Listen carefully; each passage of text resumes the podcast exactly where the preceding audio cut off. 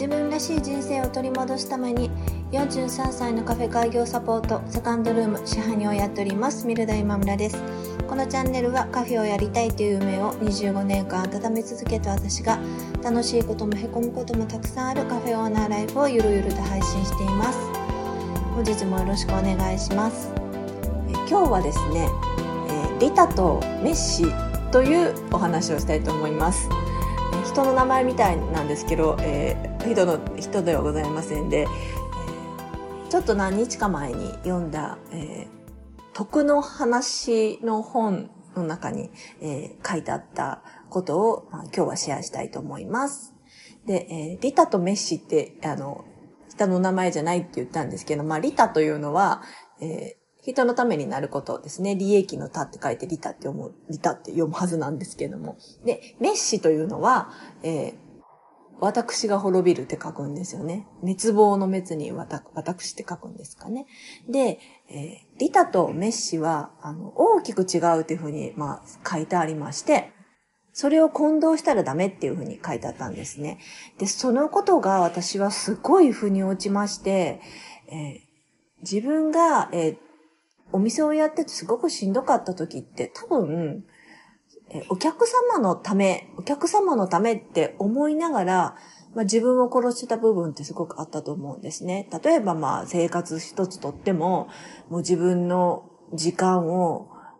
もう少なくして少なくして何も、えー自分はもう我慢して我慢してやりたいこともしない、買いたいものも買わないみたいな感じで、えーお客様の方だけを見ていた。で、うん、その言い方って、まあ、ある意味いいと思うんですよね。自分をのことは、えー後回しにしてお客様のことを考えるっていうのは、え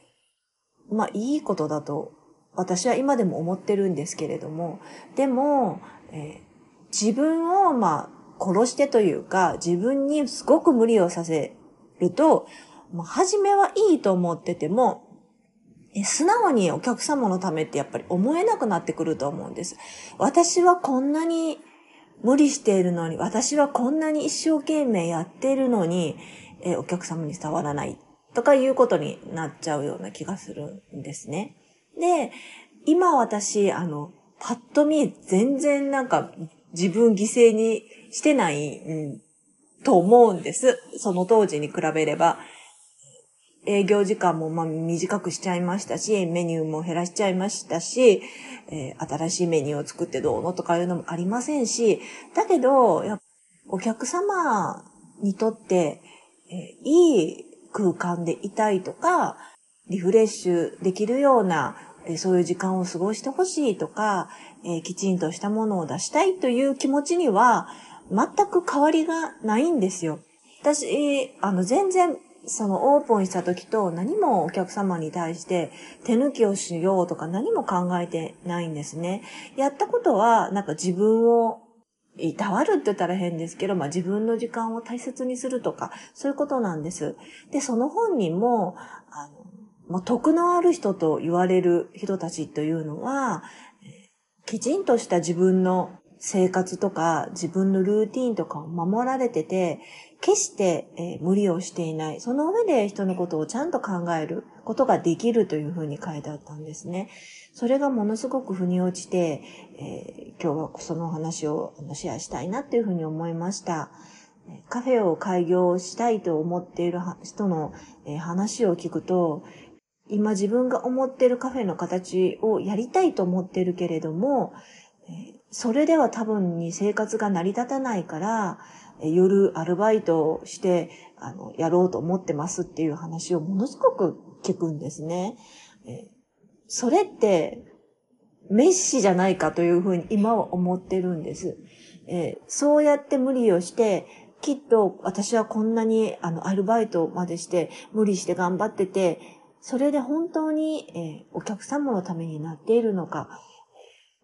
出しているものはお客様のためかもしれないけど、店主の行動や店主の表情や、そんなものは本当にお客様のためになっているのかなということを、えー考えさせられる、えー本になりました。えー自分らしい人生をもう一度取り戻したい人のためにっていうふうにあの、言ってるんですけど、それももしかしたら一つあるのかなと思うんですね。えー、自分が結婚して自分の人生を子供のためとか家族のためとかに、えー、費やしてきて、そんなにこう自分のことをあんまり顧みなかったと思うんですね。それは嫌でやってたわけじゃなくて、もちろん、えー、子供が、もう子供はもう何事にも変えられない宝物ですし、家族だって大事。だから何も、えー、そんな風に自分を犠牲にしてるっていう風には思ってなかったけど、子供が手を離れると、やっぱりふっと自分の人生って何だったのかなっていうふうに、えー、考え始めました、えー、そういう人、もしかしたらたくさん女性にはいるんじゃないかなというふうに思うんですね。えー、今までの、え生活を否定するわけではなく、これからの生き方を考えてほしいな、え自分らしく自分のために生きる、え生き方というのを考えてほしいなっていうふうに改めて思いました。今日も聞いていただきましてありがとうございました。セカンドルームでした。